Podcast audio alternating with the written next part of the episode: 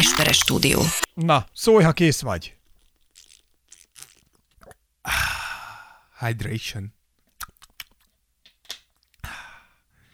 Mehet. Tears of Jordan. Podcast from Hungary. With two people Quasimodo would be afraid to meet. And now your wonderful hosts, Dávid Rózsa and Ákos Esperes. Sziasztok, itt a Tears of Jordan. A jubileumi 66. epizódhoz érkeztünk el, részemről Esperes Ákos. Én pedig Rózsa Dávid. Jaj, annyi minden történik velünk folyamatosan, komolyan mondom, én csak így kapkodom a fejem, az életem egy nagy hullámvasúthoz hasonlít, hogy egyszer föl, egyszer le, és de legtöbbször le. Egyébként érdekes, mert nem tudom, hogy nem megyek annyira föl, hogy annyit tudjak még lefelé. De akkor mondhatjuk azt, hogy gyakorlatilag egy egyenes vonal igaziból. Hogy annyit tudnék lefelé menni, tehát mert mindig ez az a hullámvasút, ami mindig talál lefelé utakat is, de nagyon sok minden történik velünk az elmúlt időben. Vendégségben voltunk a Tribünnél. Így van. És rádióban is elhangzunk, plusz elhangzunk. Elhangzunk. Hát persze. Igen. Plusz elhangzunk az interneten, a World Wide Webben is megtalálhatóak igen. vagyunk. Igen. Vagy leszünk náluk, úgyhogy tényleg köszönjük szépen Eriknek és Áronnak a meghívást, és innét is sok sikert. Nekik, igen. És elnézést kérünk, hogyha igen. beszakad a hallgatottságuk. Igen, ez érdemes meghallgatni, hogy egy kicsit talán más stílust hoztunk hát a podcastjükben, mint amit megkérdezték, hogy melyik csapattól várok a buborékban meglepetést, és hát igazából, ha meglepetést várok, akkor mindenképpen én a Golden State Warriors benyomtam, mert az meglepetés lenne. Ez rohadt nagy meglepetés lenne, hogyha nincsenek ők valahogy a buborékban kikötnék. Nincsen kis ott, de az meglepetés lenne, ők valamit hoznának. Igen, tehát hozzák, nem, tehát nagyon kedvesek voltak, tök jó fejek voltak, nem vagyok benne biztos, hogy 100%-ig fel voltak arra készülve, hogy mi történik akkor, hogyha meghívsz minket a műsorodban? Kicsit olyan gyógypedagógusokra emlékeztettek ők engem, akik aspergeres gyerekekkel foglalkoznak, miközben mi ott ültünk. Figyelj! Miközben ott ültünk a stúdióban. Én azt mondom, egy másik szint hoztunk a podcastjükben. Ez igaz, mert mikor megkérdezték, hogy és hogyan kezdődött, hogyan indult, hogyan találkoztunk, és akkor hát én elmondtam, ahogy történt. Tehát, hogy majdnem úgy, ahogy kínait ettem, szerencsesütit találtam, a szerencsesütibe pedig az volt írva, hogy ma találkozol az aranyifjúval, a kiválasztottal, akinek aranyszínű, rőtszínű szakálla lesz, és találkoztam Dáviddal aznap. Igen, ez nagyjából így történt, de szerencsére ezt a verzió ment le náluk, úgyhogy most már ez marad. Már mindegy, szóval tényleg köszönjük. De a lényeg az, hogy nagyon köszönjük a meghívást, mi nagyon élveztük, és hogyha van kedvetek, akkor esetleg hallgassátok meg. A 66. epizódban pedig ugye egy különleges dologgal fogunk mindjárt előjönni, mert hogy csajok számára egy ilyen alapkurzust, egy ilyen OK-s képzést indítunk. Pont én BA-t akartam mondani. BA-s képzés, OK-s képzés. De jó, ez a BA felkészítője. BA felkészítő. Hogyha sikeres lesz ez, ki tudja, lehet se angol kettőt. Viszont hogy vizsgáznotok kell belőle, igen. Azt azért nem szabad elfelejteni. Igen, igen. Ez nekem is meglepetés, de igen. Igen. Szóval ki fogjuk kérdezni mindarról, amit beszéltünk. És ami a legjobb, hogy kaptunk kérdéseket tőletek, írásban is, és hangban is. Ajaj. Szóval több csaj is elhangzik most itt a Tears of Jordan jubileumi 66. epizódjában, ami egy pokoli adásnak néz ki. Mert azért, mert 66, és az a, mi ez az ördög jelen? Ördögszám. Az 666. Az 666. Az ördögszám, szerintem. Akkor mindegy. Addig még egy pár podcastot le kell nyomni. Mi még kis ördögök vagyunk. Igen, igen. Na, ami még másik fontos dolog, hogy Patreonon, akik támogatnak bennünket, nagyon-nagyon köszönjük. Nem felejtettük el, megyünk bevásárolni, csak Dávid is külföldön volt, és az ajándékaitokat meg fogjátok kapni, a pineket is, zoknikat is, és most már egy meszt is fogunk. Meszt is, így van, úgyhogy most gyakorlatilag 2 havi ajándék hegyet fogunk kisorsolni. Így van, így van, így köztetek. Van. Ehhez kapcsolódóan szolgálati közlemény. Igen, van egy szolgálati közleményük a Patreonnál. Azt vettük észre, hogy ugye a Patreon úgy működik, hogy az adott hónap végével fogja ő automatikusan igen, összeget, terheli, amit ti felajánlottatok. Ha ez nem működik, és valami miatt megrecsen a rendszer, és a Patreon nem tudja felvenni a kapcsolatot a ti 1, 3 vagy 10 eurótokkal, akkor ugye az egy probléma, tehát azt ti tudjátok megoldani, hogy ez valahogy elhárulja, mert igen. ugye mindenkinél működik, akinél nem, és még mindig úgy gondolja, hogy azt az 1 eurót, 3-at vagy 10-et tényleg tartja, hogy felajánlotta a műsor számára, akkor azt nyilván nagyon köszönjük, és akkor azt, ha realizáltuk, akkor ő is részt tud venni így a sorsoláson. Így van, ezt csak azért gondoltuk elmondani, hogyha valaki úgy, tehát hogy valaki támogatott minket, vagy ő ő benyomta, hogy támogat minket, és utána mondjuk nem nyer, és kérdésen akkor esetleg nézzétek meg, hogy engedélyezve van egy online levonás, mert viszonylag sokszor találkozunk most ilyen technikai problémákkal, úgyhogy csak erre gondoltuk, felhívjuk a figyelmet. Ez az a hullámvasút, amiről beszéltem. Mindig azt hiszem, hogy valamikor megyek fölfelé is, de aztán kiderül, hogy mindig van valahogy egy alagutat fúrtak ebbe a hullámvasútba, és akkor lemegyek, és akkor szólnak, hogy ja nem, úr, ilyen fiatalember maga lent van a metró 3-as alatt. Tehát, ugye, a Duna alatt most halad át. Kérjük, balra nézzen ki. Viszont elindult a szezon, úgyhogy ezzel kezdjük. Hogy tetszik neked a buborék, Dávid, belülről?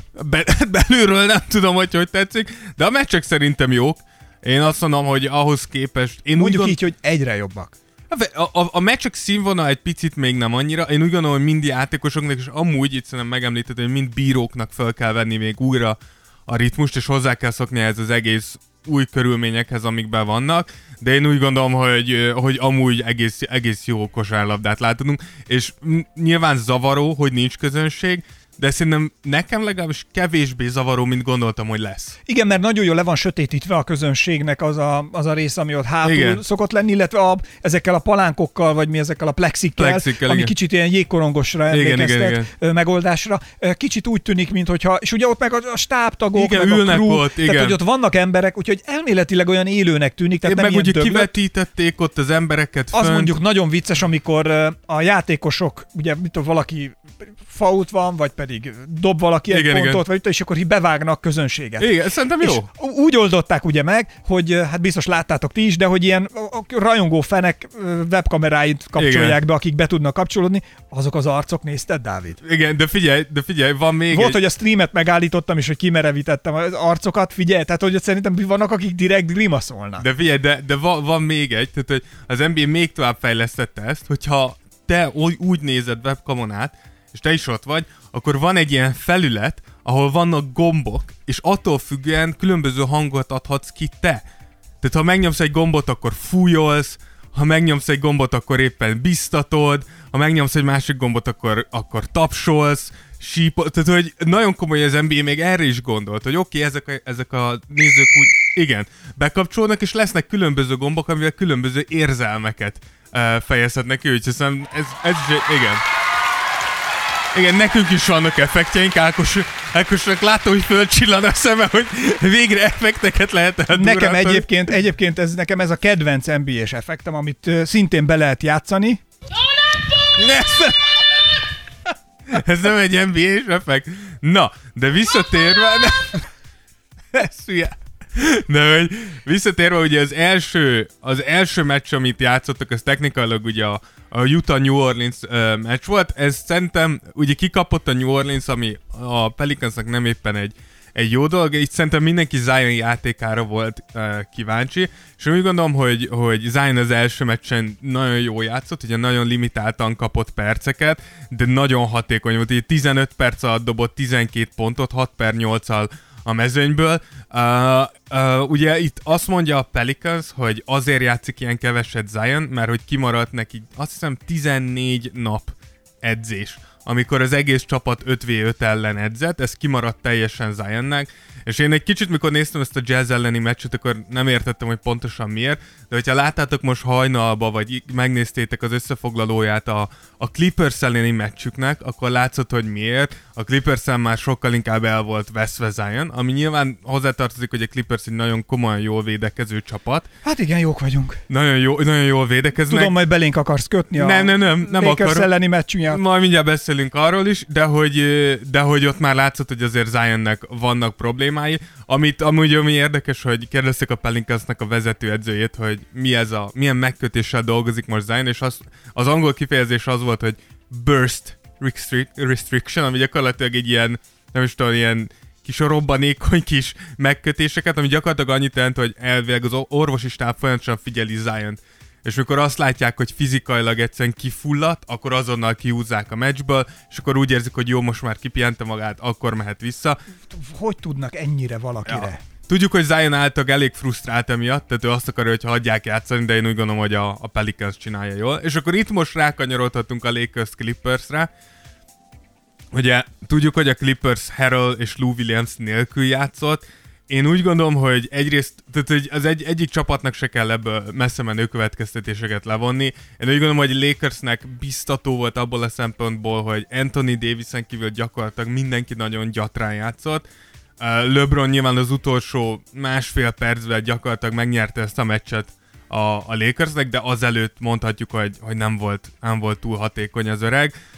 A Clippersnek pedig úgy gondolom, hogy amíg nem teljes a csapat, addig gyakorlatilag teljesen nem mindegy az eredmény, de nehezen felmérhető, hogy pontosan hol tartanak. És ehhez kapcsolódik amúgy, hogy Montrezl Harrell, aki ugye távol van a Clipperstől, meghalt az édesanyja, amit nyilván nagyon sajnálunk, viszont ennek kapcsán elmondta Doc Rivers, hogy nem tudja, hogy mikor jön vissza Harrell. Tehát az is lehet, hogy Harrell még hosszú hetekig nem lesz a Clippersnál. Úgyhogy azon mondom, hogy nem kell itt túl nagy dolgokat belegondolni. Mondjad kérlek, Ákos. Semmi nem, tehát ugye csak akkor, ha már a Lakers-Clippers meccs kapcsán, ugye, hogy melyik csapat hogyan játszott, vagy melyik csapat hogyan közelített, vagy az öreg kecskét, hogyha te kedvencedet említem, az öreg gótot, LeBron James, szóval, hogy ki hogy mozog, és egyáltalán, hogy hogyan alakult a meccs képe. Csapatként melyiket láttad erősebbnek, mint csapat? Mert azért, figyelj, nem volt szignifikáns különbség, de a két csapat játékfelfogás azért elég más volt. Csak ha megnézed, hogy mondjuk a Clippersnél két játékos vitte el a pontok döntő többségét, azért ez sokkal nagyobb szórást mutatott a Lakers oldalán. Igen, én úgy gondolom, hogy beszéltünk már LeBronról az előző meccsen is, hogy nem mozog úgy, ahogy valószínűleg fog meg kéne. Én úgy gondolom, hogy ebből a szempontból... Nem is vállal annyit, mármint pontdobás, nem is dob annyit. De hogy szerintem ebből a szempontból okosan tette a Clippers, hogy Anthony Davis megfoghatatlan volt. És hogy szerintem, ha neked nem megy annyira a játék, és a másik viszont látszik, hogy amihez hozzáér arany lesz belőle, akkor tömd addig a labdával, amíg nem megy. Aztán amikor Anthony Davis kicsit kihűlt, akkor a végén LeBron volt az, aki nyilván picit úgymond szerencsével, maga Clippers hibájával, de le tudta zárni a meccset. Viszont szerintem amit tényleg jól látszott az, hogy a védekezésben LeBron volt két szenárió, az egyik a félidő végén, mikor Kawhi kért egyet LeBron ellen, ott látszott, hogy LeBron megfogta Kawhi, mindent összeszívott, hogy nehogy itt a félidő végén rádobja, és a végén amúgy. A végén az, hogy Kawhi-t, és utána Paul George-ot is megfogta, és lehet azt mondani, hogy falt volt, nem volt falt. Az egy tiszta védekezés volt. Szerintem ott Kawhi, nem Paul George. Hajnalban az első üzenetváltásunk Dáviddal. Ez volt. Hogy volt. Na mi volt? Ugye lenyomtunk titeket, írja. Mondom, persze, egy pont, és hogyha az utolsót befújják, akkor minden másképp alakul. Nem, szerintem nem volt falt, aztán a Kawhi rontott el. Tehát, hogy Kawhi ott engedte, hogy LeBron addig nyomja, amíg fölvette a labdát. Talán odaadta Paul George-nak, Paul George-nak valamit el kellett dobni az utolsó pillanatban. Szerintem, mondom, nem számít, plusz ugye nézzük, akkor már tovább, ha ez a két csapat, a Clippers ugye most nagyon megverte a Pelicans, nagyon szépen játszottak, pedig még mindig hiányos a csapatuk. És ez tehát a Clippers azért harapos formában igen, nagyon szép volt. Míg és a másik oldalról meg a Lakers kiszívott. A másik oldalon nagyon eléggé csúnyán kiszívott. Beszéltünk ugye a Torontóról elég sokat, hogy... Fekete bárány, nem fekete bárány, nagy meglepetést okoznak, az évedzője ott van. Tehát mindenféle kérdés fölmerült igen. Ugye velük kapcsolatosan, és ha azt nézzük, hogy a Lakers ellen az, úgy nézett ki a legnagyobb különbség az a meccs kezdés igen. után, hogy 13-0 igen. arányban ment a Toronto, akkor azért azt mondjuk, hogy hoppá ridikül. Igen, szerintem itt két dolog. Az egyik az, amit a Toronto részéről meg kell említeni, ez a Toronto védekezés. Tehát nagyon jó. A Toronto védekezés, és ez Lakerstől függetlenül szerintem elképesztő. Nagyjából nincsen olyan csapat, aki nem tudnának egy olyan védekezést vágni, amitől szarod magad. Ezért gondolnám, hogy nagyon jó az edző. Igen, és ez az, amiért szerintem Giannisnak erősen nézegetnie kell a Torontóról a meccsfelvételeket, hogy fölkészüljön, hogyha véletlenül összeakadnának. Hát vagy hogy tudják úgy szétszedni a Torontónak a védekezését, hogy valahogy helyet csináljanak Giannisnak, tehát hogy a csapatnak is ebben azért ügyesen kell dolgozni. Nekem a Torontónál, ami a legjobban tetszett, az, hogy csapatként, tehát hogy nem tudom miért, voltak pillanatok, amikor igazi klasszikus, nem az, hogy játékosok villogtak meg, hanem hogy igazi csapatkosárlabdát csináltak. Egy olyan kosárlabdát csináltak, amit szerintem lehet a nagybetűs A kosárlabdának hívni. Ment a labda, játszott, igen. trükkös volt, nézted, azt se tudtam, hol van néha a labda nyilván, tehát hogy annyira követted, persze láttad, de és egyszer csak puff, valaki bedobta. Szerintem hihetetlen élvezetes volt. A Toronto, ahogy játszik most, gyönyörű volt az ilyen Popovich-féle iskolarendszer, amiben játszanak. Popovich magas iskola. Igen. Ez egyik, a másik pedig a Lakers-ről csak még azt akartam elmondani, hogy nem csak a Toronto ellen, de szerintem nagyjából senki ellen nem fognak úgy nyerni, hogyha Anthony Davis 7-szer dob rá egy meccs alatt, hogyha Anthony Davis az első fél időben 0 ponttal áll. Tehát, hogy ez LeBron ide-oda, csapat ide-oda, nem. Tehát, hát hogy... főleg, hogy tehát a Clippers ellen Anthony Davis mentette meg az egészet. Igen, tehát azért mondom, hogy ezt így nem fogja bírni a Lakers, úgyhogy ezt elcseszte a Lakers, és nagyon szépen játszott a Toronto. Úgyhogy... A Lakers csesztel, vagy pedig a Anthony Davis volt nagyon formán kívül? Szerintem én a szívem azt mondaná, hogy mentsem ki a Lakers, de nem, ezt a Toronto volt. Megfojtották Anthony Davis. Nem tudom, nézted Anthony Davis arcát, én néztem, ez a tipikus ugye az amerikai sportban, meg egyáltalán minden sportban, ez hülyeség, nem csak az amerikaiban, ez a futós homok, vagy folyós homok, ugye, amikor elkezdesz játszani, és ugye ez az effektus, és ez mindenhol, a kosárlabdától kezdve a baseball, röbbi, mindenhol jelen van, hogy elrontasz egyet, oké, megpróbálsz még egyet, az se jön be. És akkor már elkezdesz stresszelni még, és akkor az se jön be. És ez csak ez a futóhomok, amikor így elnyel. Igen. És ez a legnehezebb, hogy egy játékost ezen a lejtőn, akár edző, akár csapat, hogy megállítsd és visszahozd, és tudasd vele, vagy olyan helyzetbe azt, hogy havert, nyugi, számítunk rád, jó vagy, nyugi, ne tűzz tovább. És ez volt ezen a meccsen, a Toronto ellen, ha nézted Anthony Davis arcát, hogy ő megindult, ez a folyóhomok. Igen. Tehát, hogy elnyelte a homok. Voltak pillanatok, amikor a csávó látszott, hogy régen rádobta volna, és most még csinált egy cselt, és azonnal tovább passzolt. Igen. Tehát én úgy gondolom, hogy ez a 100%-ban ezért mondjuk az, hogy a Toronto esélyes nagy meglepetésekre. És ezért van az amúgy, hogy Anthony Davisnek fejlődnie kell ebben, és ez lesz a kérdésem ugye a rájátszásba. Hogy Anthony Davis meg tudja azt lépni, hogy mikor 3-4-szer megállítanak, akkor se baj, 5-re is neki megyek, és, akkor mész, és megcsinálom. Na, amiket még csak futólag ugye a Houston és a Dallas játszott egy hatalmas, hosszabbításos mérkőzést, ugye kikapott a Dallas 153-149-re, amit még kimondani is durva, ugye James Harden 49 ponttal vezette a Houstont. Egyébként ez brutál. Figyelj, ez a két csapat amúgy... Majdnem rekordölt itt is a 3 pontos, vagy az nem most volt? De nem, az majd, az a Clippers dobott, a New Orleans ellen dobott, azt hiszem 26-3-as szórták. Tehát, hogy elképesztő volt. Okay. De hogyha akartok ilyen olyat látni, ahol tényleg a támadó fél dominál, ez a Houston Dallas nagyon komoly volt, a Porzingis 39 pont, 16 lepattanó, Doncic gyorsan egy tripla-duplával, 28 pont, 13 lepattanó, 10 assziszttal kezdve, nagyon élvezetes volt. Ugye játszott a Bucks, Giannis a Boston ellen, Giannis szerintem nagyjából ugyanott van, mint eddig volt, 36 pont, 15 lepattanó, 7 assziszt. Ezt azért nehéz lesz hosszú távon megfogni. Jelenlegi formából akkor, Dávid, te vagy a kiválasztott a gyermek, akit megjósolt nekem a szerencsesüti. Szóval, hogy ha jelenlegi forma alapján kellene egy picit jósolni, ki az, aki mondjuk az első 4-be ott fog lapítani, és valamit csinál. Csak annyiból, hogy én mindjárt, tehát a Torontót szerintem nagyon nem lehet ebből kiszorítani. A Torontót odaraknám, a Milwaukee-t odaraknám, nyilván csak egy meccset játszottak, de egy meccs alapján a most. És utána meg a két Los Angeles. A Clippers odaraknám. A Lakers nem raknám egyelőre top 4-be. Szerintem a Lakersnek igen, jelenlegi forma alapján. Tehát idő kell még. Tehát ha van csapat, és ezt nem gondoltam volna, hogy a Lakers lesz, de nekik jót tesz majd ez a még 6 meccs, ami hátra van nekik. Plusz az a rengeteg gyakorlás, amit bele tudnak rakni. Nem is LeBront féltem, mert jól LeBron nem néz ki most jól, jobb lesz ez. Figyelj, de inkább jól a többiekkel. Fizikálisan jól néz ki. De ha pályán nézed, nem néz ki annyira jól. A mozgása tényleg egy kicsit olyan robotzsarus. Igen. És ha már itt tartunk, akkor te nagy kedvenced, ugye Ja Moranték játszottak a Portland ellen. Ez nagyon fontos lett volna a Memphisnek behúzni, ugye mindenki a Memphist üldözi gyakorlatilag, és a Portland is őket, és ők nyertek ugye hosszabbításba. Itt el kell mondani, ha LeBronról is, akkor sajnos Ja se játszott jól. Nem volt. Összeszedte magát a végén, de a meccs nagy részében nem volt jó Ja. Pedig igen, nagyon tehetséges gyerek. Igen. Tehát ezt nem lehet elvitatni. Igen. A Spurs nyert, úgyhogy ez egy jó hír neked.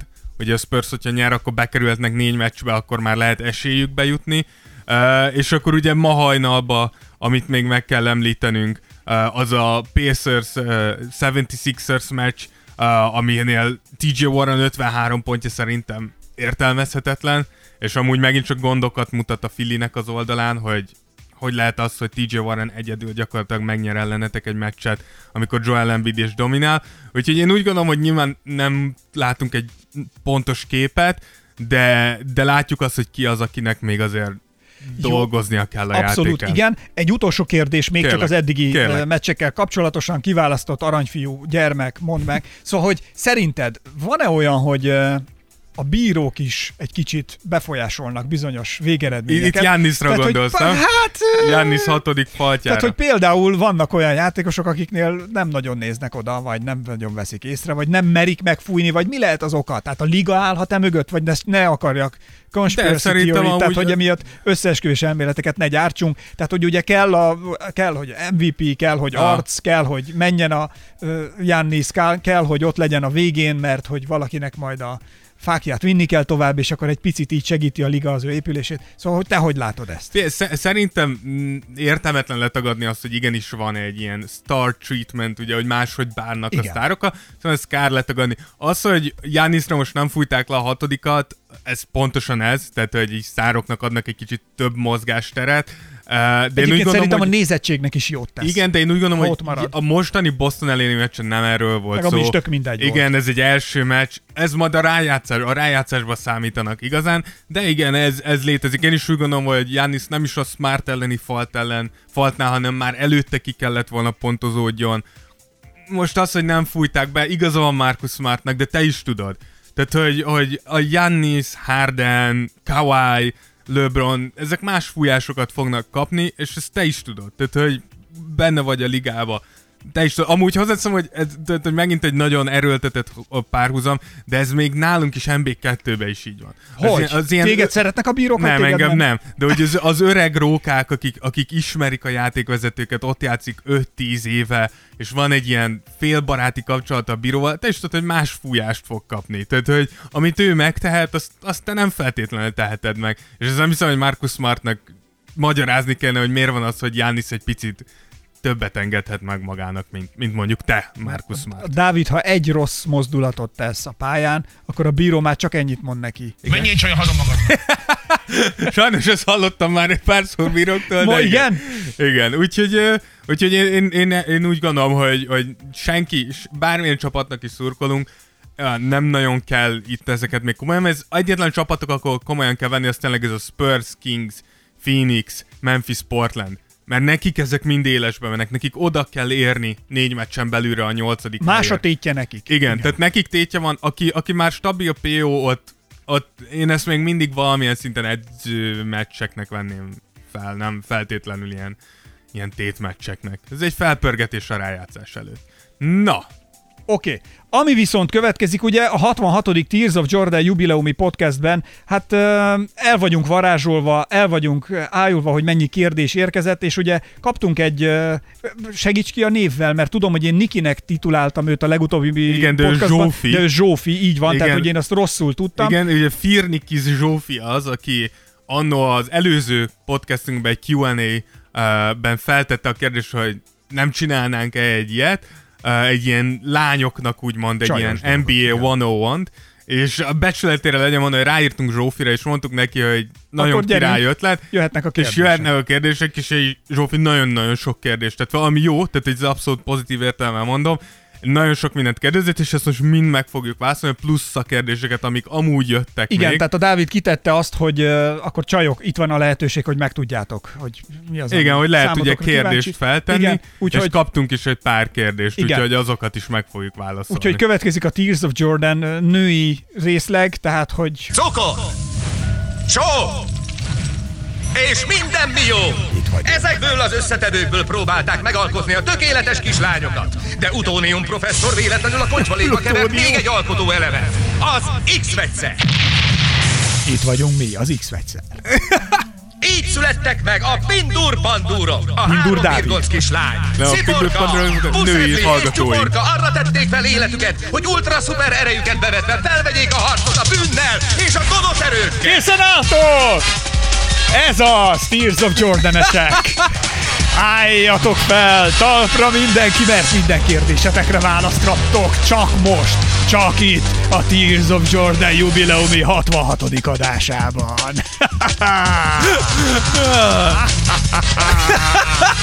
X professzor vagyok. Pindur-pandúrok. Pindur-pandúrok. Na, Pindur Dávid és Pindur Áki itt vannak a fedélzeten. Ez egy legendás bevezető volt. Na, akkor kezdhetjük is, Dávid. Mondja Zsófi első kérdését. Na, az első kérdés az egy nagyon ilyen általános kérdés, hogy gyakorlatilag, hogy honnan indult az NBA. Úgyhogy erre hoztunk egy nagyon rövid történelmi áttekintést. Az NBA gyakorlatilag 1946-ban indult New Yorkba. Akkor... Egyébként csak el kell mondanom, hogy divat márkaként akarták bevezetni, csak azért, hogy női ruhákat mutassanak be a WNBA-ben például. Igen, ezért. Tehát először szoknyában játszottak. Igen. Szóval 46-ban New Yorkban, akkor még BAA, tehát Basketball Association of America néven. Ekkor amúgy több más... kosárbajnokság is futott. Amúgy az NBA-nek eredetileg a funkciója az volt, hogy ezt amúgy a Major Hockey ligának a tulajdonosai hozták létre, hogy ezek a hoki létesítmények ne álljanak üresen, mikor nincsen hoki szezon. Valami más is. Tehát, hogy igen, hogy gyakorlatilag a saját ugye, hogy hívják ezt? Kihasználtságukat. Veszteségeiket igen, próbálták minimalizálni. És hogy hát a stadionok kihasználtsága meglegyen. Igen. Ez az, amivel mi is küzdünk itthon Magyarországon. Igen. És az első meccs úgy érdekes módon nem is Amerikában, hanem Torontóban játszották. A Toronto Huskies és a New York Knickerbockers között. És az első kosarat egy Ossie Schectman nevű jó ember. Ossira nagyon emlékszem. Ossie nagyon nagy arc volt. Igen. És aztán az történt, hogy ez a BAA ez jobban alkalmazkodott. Ők megpróbáltak nagyvárosokba menni, nagyobb tömegek előtt, nagy stadionokba játszani, és ezért az összes többi bajnokságban szépen lassan átszivárogtak a csapatok, és akkor az utolsó csapat is átszivárgott, úgymond, akkor átváltoztatták a nevét NBA-re. Amúgy a csapatok száma az elég sokat fluktuált, volt amikor mindössze 8 csapat játszott az NBA-be, de ugye mostanra ez így stabilizálódott. És van még ilyen plusz, hogy érdekesség, hogy ugye ez kezdetben egy eléggé korlátozottan fehér játékosok által uralt liga volt, és az első nem fehér játékos, az egy amerikai-japán játékos volt, aki úgymond áttörte ezt a color barrier-t, ahogy hívják Amerikába. Zsófi, remélem jegyzetelsz, kikérdezzük. Igen, és aztán 1950-ben pedig Harold Hunter volt az első színesbőrű afroamerikai, aki pályára lépett, és onnantól kezdve egyre többen, és ezért láthatjuk, hogy mostanra pedig kifejezetten dominálnak ugye az afroamerikaiak az NBA-ben. Úgyhogy ez a nagyon rövid történelme, hogy honnan indult az imádott ligánk. Oké, következő kérdés. A következő kérdés az volt, hogy mit jelent ez a kelet-nyugat felosztás. Ugye gyakorlatilag az NBA-ben létrehoztak 2 konferenciát, és ennek a Már eleve, Dávid, mi az, hogy 2 konferencia, ha most már csajos kérdés. Igen, mindjárt. Tehát ugye, mi az, hogy konferencia? Hát gyakorlatilag összejövünk és beszélgetnek a tudósok. 2 csoportot, akkor így mondom, hogy 2 csoportot hoztak létre. És ennek a legegyszerűbb indoklás az effektív ezek a földrajzi távolságok Amerikába. Tehát, hogyha azt szeretnéd, hogy a keleti és a nyugati parti csapatok ugyanannyit játszanak, az rengeteg utazás. Tehát, hogy egyrészt anyagilag is, meg a játékosoknak is megterhelés szempontjából szinte lehetetlen ezt létrehozni. És ezért eldöntötték azt, hogy lesz egy keleti parti csoport, meg egy nyugati parti csoport. Ezek játszani fognak egymással is amúgy, de kevesebbet, mint a saját partodon lévő csapatokból, és majd ebből a 2-ből szépen összefuttatják, és a döntőben pedig mindig ugye egy keleti és egy nyugati csapat fog találkozni. Így van. És akkor a döntőben egyébként úgy van, hogy ilyenkor meccsenként repkednek át egymáshoz például, vagy pedig úgy van, hogy egyik oldalt több meccs van, másik oldalt kevesebb, és utána ugyanannyi. Mondjuk el ezt is. A döntőben, meg amúgy a rájátszásban is úgy van, ugye a döntő és a rájátszás is ugye 7 meccsig, 4 nyert meccsig, tehát maximum 7 meccsig mennek ezek a sorozatok, és úgy játszanak, hogy 2-2-1-1-1. Ugye itt számít az, hogy hazai pálya előnye, ezt hallhatjátok, ezért számít a hazai pálya előnye, mert hogyha te végeztél előbb, és nálad van a hazai pálya előnye, az annyit jelent, hogy az első 2 meccset nálad játsszák. A következő 2 meccset a másik csapatnál, és utána egyet nálad, egyet a másiknál, és ha lesz 7. meccs, az megint nálad van. És ez a hazai pálya előnye, hogy egyrészt nálad kezdünk, és tudjuk, hogy általában hazai pályán erősebb vagy, és az utolsó meccs, mindent eldöntő meccs, hogyha ilyenre kerül sor, az is nálad lesz. Úgyhogy így játsszák mindig 2-2-1-1-1 felosztásban. Igen, nagyon jó. Akkor jön a következő. Így nyomjak be? Kaptunk üzeneteket egyébként. Igen.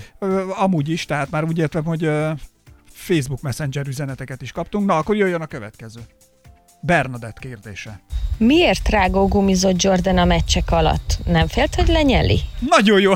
Bernadett, isteni jó kérdés. Igen. És egyébként teljesen jogos. Mindenki azt, de nem, te voltál tesi órán? Én, ha voltam tesi órán... Mindig azt mondják, több ki a rágót. Így van, mert a tesi tanár azt mondja, én nem élezgetlek itt újra. Engem nem érdekel, valami bajod lesz, ne nálam nyelt félre, otthon azt csinálsz, amit akarsz, fiam. De itt ne. Tök igaza van Bernadettnek. Jordan miért rágózhatott? Nem szólt neki senki? Nem. Tehát gyakorlatilag ennyi az indoklás. Michael Jordanre senki nem szólt. Figyelj, és egyébként soha nem is nyelt félre. Ezt, látod, ezt nem tudom. Mostában nem nagyon látsz ilyet, ugye főleg azért már, hogy a legtöbb játékos fogvédőbe játszik, és nem tudsz rágózni fogvédőbe, de régen aranyláncba játszott. Jordannek is volt egy pár éve, amikor aranylánccal a nyakába játszott rágóval a szájába. De az egy másik időszak volt. Gót, az gót volt. Senkinek nem jutott eszébe az, hogy jaj, nehogy félrenyeljenek ezek az atléták. Ez jóló volt. Valószínűleg úgy voltak vele, hogy Jordan szeretné rágózni, igen, de a félrenyelsz megfulladhatsz, tudom, rendben, akkor menjél játszát, hogy szerintem ennyi volt. Jó, akkor jöhet a következő kérdés, ami Zsófitól érkezett. Igen, a következő kérdés az az, hogy hogyan zajlik a sorsolás, hány nyert meccsig megy. Ezt így kicsit értelmezni próbáltam a kérdés, de gyakorlatilag az NBA-ben sorsolás nincs. Tehát, hogy 82 meccsig menő alapszakaszunk van alapjártan, nyilván ez most idén nem valósult meg, de alapjártan 82 meccset játszik minden csapat, és utána jön a rájátszásunk, és itt se sorsolás alapján megy, hanem ugye az első 8 csapat mind a két konferenciából, amiről beszéltünk már, és itt lesz a legjobb 8-ak összecsapnak, és akkor ott is úgy van, hogy az első az utolsóval, tehát egy első a 8-dikkal, a második a 7-dikkel, a harmadik a 6-dikkal, és a 4-dik az 5-dikkel. Tehát nem nagyon van az NBA-ben sorsolás, és akkor ez fog ugye 4 nyert meccsig, maximum 7 meccsig elmenni. Amit még fontos elmondanom, hogy a tehát a kérdések megválaszolása után a Zsiráf Podcast is értelmet nyer majd, tehát ezt nem szabad elfelejtenünk, ugye az előző epizódban a tehenek emésztésével kapcsolatosan, és most majd a zsiráfok is szóba kerülnek, tehát a Zsiráf Podcast is értelmet nyer, azt is kifejtjük nem sokára. Igen, meg kaptunk amúgy üzeneteket, tehát ugye mondtuk nektek, hogy hashtag Zsiráf Podcastet küldjetek el. Hát néhányan ezt elküldtétek.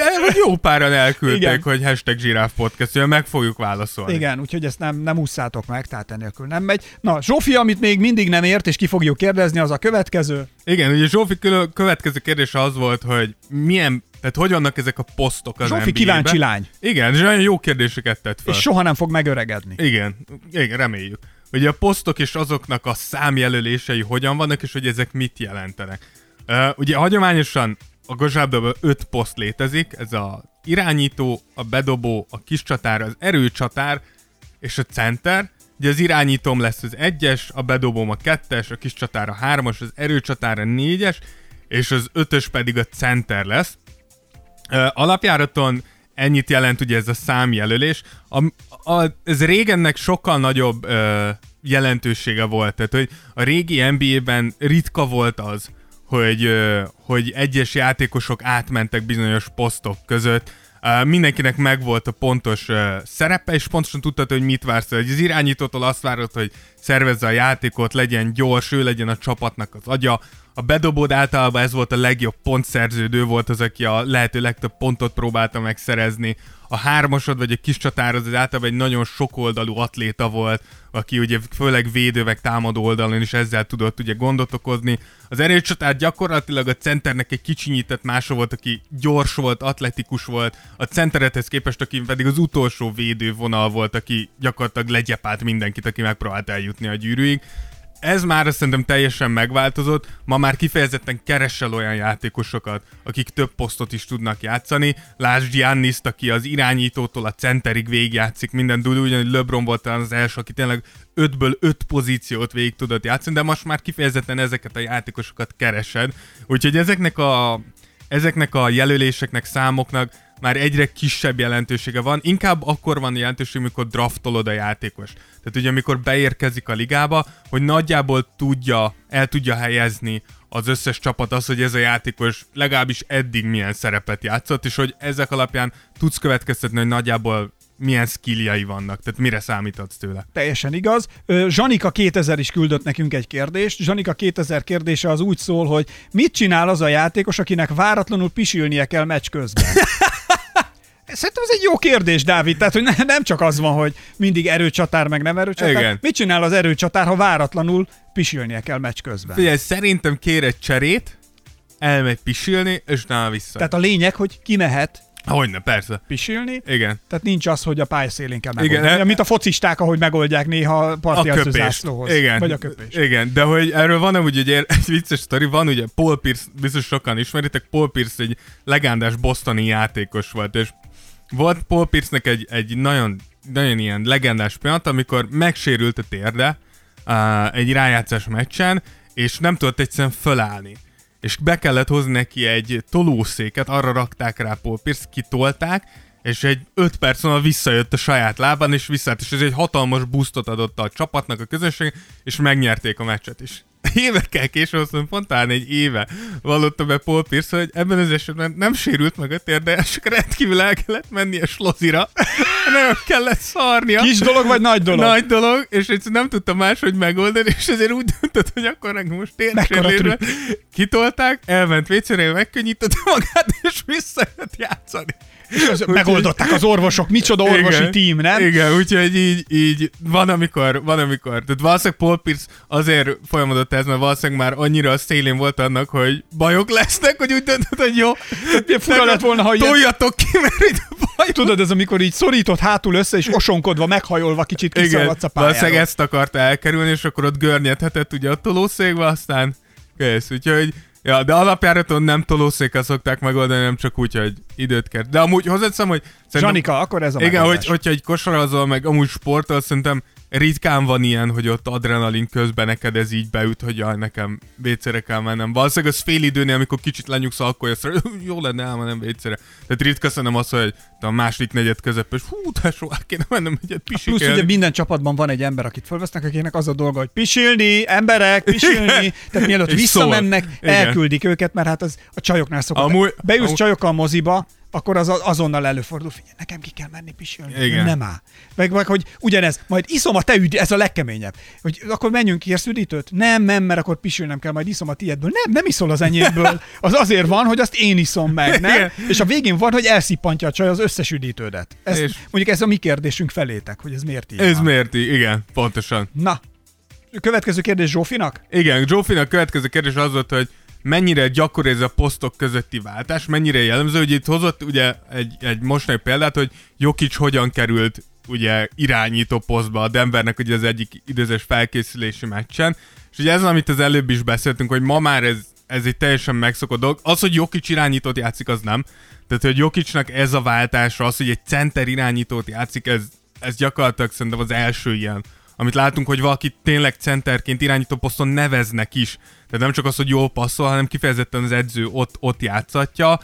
Én úgy gondolom, hogy ez egyre inkább jellemzőbb lesz. Tehát, hogy látod ezeket a játékosokat, amúgy most beszéltünk Zionról, Zion is tipikusan ez. Ha ránézel, akkor egy center súlyával rendelkező, egy 3-as magasságú srác, aki amíg meg nem nőtt, irányítót játszott. Tehát gyakorlatilag ez annyit jelent, hogy ezt a srácot valószínűleg ideig, óráig szinte minden poszton tudod játszatni. Akkor egy jobb egyébként, hogyha mikor kezdesz játszani még suliban, akkor hogyha egy kicsit irányítóként, amíg nem vagy ekkora. Így van. Egy kicsit irányítóként is kipróbáld magad, és azért az alapszkillek meg. Igen, amúgy ez az, ami például az amerikai utánpótlásban nagyon jó. Hogy az amerikai utánpótlásban rugalmasak erre, hogyha egy játékosom most egy irányító méretű irányítót játszok, hirtelen megnő, akkor elkezdem másfelé képezni, de nem felejtetem el vele azt, amit tanult akkor, mert tudom azt, hogy ettől csak még sokoldalúbb játékos lesz, és ezt rengeteg játékos elmondja, hogy azért vagyok ilyen jó labdavezető, vagy Anthony Davis még egy példa, Anthony Davis is azt hiszem nőtt 30 centit egy nyár alatt, vagy még többet. És ő is azért irányítót játszott. Csak mondom, hogy a Tears of Jordan egyik tagja is ennyit nőtt egy nyáron. Igen, Ákos. Tavaly. De igen, szóval szerintem egyre többet és többet ilyet fogunk látni. Ez a positionless kosárlabda, az, hogy nincsenek már gyakorlatilag pozíciók, csak tudj mindent. Ez a jövője ennek a játéknak. Következő kérdés Messengeren érkezett, és Csillától jött, figyelj! Sziasztok! Miért hagyják az alapvonali bedobás után csak úgy gurulni a labdát, anélkül, hogy felvennék? Teljesen jogos kérdés. Igen, ugye, Dávid? Ilyet szoktunk... Annyira jó fejek vagytok különben, hogy küldtetek kérdéseket, én el vagyok ájulva. Igen, ugye szoktunk ilyet látni, hogy alapvonali bedobásnál ugye szokta mutatni az irányító, hogy csak gurítsa el. És ennek nagyon egyszerű ugye az indoka, hogyha begurítod a labdát, akkor maga a játékidő elkezd lemenni. Tehát a játékidő az megy. de a támadó időd az nem. Addig, amíg meg nem érinted. Amíg meg nem érinted, addig nem. Tehát, hogyha mondjuk kevés idő van hátra. De ugye ezt Minnesota-ban nem tudod megcsinálni, ha az ellenfeled fölvonult már a saját. Igen. Tehát, hogy erre figyelni kell, de pont néhány éve Ty Lawsonnak volt egy ilyen. Meg volt egy az előző szezonban igen, is hogy, ilyen. Hogy másfél perc volt hátra, és Ty Lawson hagyta, hogy guruljon a labda, és a Kings nem fogta fel, hogy mi történik. És 20 másodpercig, vagy 15 másodpercig álltak így egymással szembe, Ty Lawson állt a labda fölött, és csak így állt és nézett. És aztán jöttek rá, hogy basszus, megy az idő. Ilyenkor a bíró ezért nem szól, mit tudom, erre például a fociban, csak most mondom, ott van olyan, hogy passzív játék. Tehát, hogyha például sokat passzolgatnak hátul, akkor azért van, hogy szólhat a bíró. Lehet, hogy nem, de ha igen. Szerintem azt hiszem fociban nincs ilyen, nincs? Azt hiszem hokiban van. Nem tudom, nekem az rémlik, hogy a fociban is van ilyen, amikor ez a sok kiadás, meg a fociban egyébként, hogy ilyet csinálnak, van. Ott azonnal fújnak. Tehát jó beégünk, hogy nem közönség... tudjuk, hogy mi van a passzív játék. Hát figyelj, de nem tudom, focival nem nagyon vagyok oda. De nem fociba. Hát figyelj, nem akarok államtitkár lenni, úgyhogy innentől nagyon nem kell a focit figyelnem. Tehát, igen, hogy... de igen, szóval nem szól, tehát hogy ez abszolút legális, tehát hogy nem csinálsz semmi rosszat. Az, hogy az ellenfél nem támad meg, az ő hibájuk. És a közönség nem kezd el fütyülni ettől, tehát hogy őket fosztják meg a játék. Bár ez egy jó taktikai szitu. Ez egy jó, plusz azért ez nagyon sokáig, tehát hogy nagyon sokáig nem tud húzni. Igen, tehát hogy, de amúgy sokat, tehát hogyha már 5-8 másodpercet tudsz ezzel nyerni, akkor ha kevés az idő és nagyon szoros a játék, az már rengeteg. Plusz egyébként a védekező csapat megtehet annyit, hogy egy embert mindig ráállít, hogy neked az a dolgot, hogy kezdj el szaladni felük, úgyis fölkapják a labdát. Ezt szokták amúgy csinálni. Hogy neked az a dolgot, ha ez történik, akkor mint egy őrült elkezdesz oda futni, és utána futsz vissza védekezni. Persze, ez mindig jó, hogyha látod, hogy ezt sem, akkor azonnal rálépsz, vegye föl, kezdjük el a játékot, ne szórakozzál velünk. Igen, ne bolondozz. Nyilván egy kicsit ilyen fricska az ellenfél órára, hogy gyere ide, öreg. Tehát meg nem fogom ezt a labdát, amíg nem jössz ide. Na jó, de része a játéknak. De persze, benne van. Igen. Na, Zsófitól van még, fogadjunk kérdést. Nagyon sok kérdésünk van még, igen. A következő kérdés az, hogy ez nehezen megválaszolható kérdés, hogy miért szoktak faltolni? Rózsa professzor előadásában a következő. Igen, topik. És hogy kapcsolódóan, hogy hogyan lehet az, hogy vannak olyan NBA játékosok, akik egyszerűen nem tudnak büntetőzni. Itt gyorsan itt a második kérdésre... Hát ezekről beszéltünk már mi is korábban, hogy igen, hogy lehet az, itt a második kérdés, szerintem a válasz... Tehát én nem fogadom el, hogy aki nem tud büntetőzni. Ez egy megtanulható skill. Ez nem olyan, hogy mekkorát ugrasz, mennyire vagy gyors. Nem, ez attól függ, hogy odaállsz-e és dobsz-e 1000 büntetőt minden nap. Dávid, te is tudod, hogy van olyan legendás játékos, akiről pontosan Shaquille O'Neal. De Shaq is bevallotta, hogy lusta volt gyakorolni. Hogy ő nem dobott, nem tudott, és sokkal jobb eredményei lettek volna, ha dob rendesen büntetőt. Igen, de szerintem... Sőt, ez volt olyan ellenfél, vagy van olyan ellenfél, aki ugye olyan taktikát választott, hogy direkt lefautolták Shaquille O'Nealt, mert tudták, úgyis kihagyja a büntetőt. Igen, de pont idén, ugye, vagy tavaly DeAndré Jordan mutatta meg, ugye DeAndré Jordan egy Shaq szintű büntetőző volt, ilyen 40% körüli.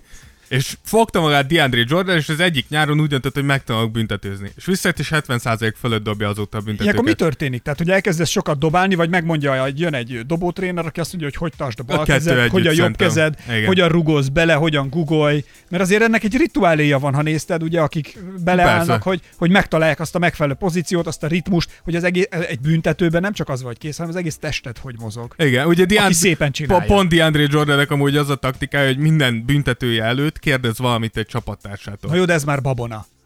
Szerintem könnyen, tehát hogy lehet, hogy babona, de valószínűleg segít neki abba, hogy azt a ritmus felé kérdezek, válaszoltál. De mit kérdezek? Minden, kérdezi szokott dolgokat. Tesó, lágytojás mennyi alatt van kész? És 3 perc, kösz. És egy kicsit, tehát hogy különböző van, de tényleg eznek semmi más oka nincs az, hogy az a játékos, aki nem tud büntetőzni, és ez most ugyanolyan én is szörnyű büntetőző vagyok, de nem álltál oda, és nem tetted bele az időt ahhoz, hogy jobb legyél. Tesó, szerinted vegyek egy óriás pitont? Persze, vegyél, kösz. Igen. Na, de a másikra, hogy ugye miért szoktak faltolni, ugye ez miért szoktak, a legtöbbször nem direkt faltolsz, létezik ugye direkt, de ugye a legtöbbször nem, ez ugyan, mint fociban, hogy nem direkt szabálytalankodsz, de itt ugye milyen faltok vannak, rengeteg féle van, ugye szabálykönyv szerint csak nagyon gyorsan átfutva vannak ilyen hibák, hogy túl sok időkérés, időhúzásra is van amúgy, túl sok játékos a pályán, amikor ha elütöd a labdát, mikor már lefelé szálló ívben van, verekedés, szabálytalankodsz, zárásnál, sportszerűtlen büntetődobásnál, tehát rengeteg féle fajta falt van. De aztán a legegyszerűbb az azt mondani, hogy vannak ugye személyi hibák, ezek is tök sima faltok, ami játék közben történik. Tehát, hogy valamilyen szabálytalanságot elkövettél, vannak a technikai hibák, ami legtöbbször akkor, hogyha verekedsz, szájalsz, odaszólsz a bírónak, kiabálsz, nevetsz a kispadon és faultot kapsz. Nevetsz a kispadon, vagy kinevetted a bírót, igen. Tehát ezek inkább ezek a viselkedésben, inkább úgy mondanám. És vannak ugye a sportszerűtlen hibák, amikor azt mondjuk, hogy ennek a faltnak semmi köze nem volt a sporthoz. Tehát ez szívesen az, mikor látod azt, hogy valaki úgy szabálytankodik, hogy a cél nem az, hogy a labdát elérjem, hanem a cél az, hogy okozzon a játékosba. Egyébként ez is része az NBA-nek, mert vannak olyan alattomos játékosok, akik erre tartottak, tudták, hogy sokat nem fog dobás szempontjából, hogy játékkal hozzátenni, de mondjuk egy sérülésre rámozdulni, hát meglökni, megütni igen. valakit, az bizony... Vagy csak kizökkenteni a ritmusból. Tehát, hogy... És ugye ennek is van két típusa, van az egyes és a kettes. Az egyes az, amikor azt mondják, hogy hát ez nem volt túl sportszerű, tehát, hogy büntető plusz labda a csapatnál, a kettesnél meg azt mondják, hogy ez nem volt túl sportszerű, hanem ez konkrétan veszélyes játék volt, takarodsz a pályáról. Tehát kettesnél ott azonnal ki is küldenek. Úgyhogy gyakorlatilag ez a háromféle falt, hogyha így nagyon-nagyon le akarjuk szűkíteni, de nyilván rengeteg fajtája van ennek is, tehát, hogy... Igen, a magyar NBA podcastok Wikipédiájában, a Tears of Jordanben most az 1.1-es NBA alaptalpfolyamot csináljuk. Talpfolyam? Igen, talpalót akartam mondani, gyors talpalót és a talpfolyamot, és akkor így összejön a gyors talpalóból meg a tanfolyamból. Igen, a talpfolyam. Tehát, hogy néha vannak szavak, amelyeket egyszerre használok. Jó. És akkor erre készülünk, és ez most kifejezetten külön a csajos verzió, amiben szeretnénk azt, hogy a szeretet hullámai átjárjanak benneteket. Érezzétek! Csajó, a Tears of Jordan! Nektek szól! Kíváncsi vagyok, hogy ki tudja, hogy ez minek a zenéje. Mindenki. Dehogy nem. Ja, kíváncsi vagyok, már meglátjuk. Csajok, írjátok meg!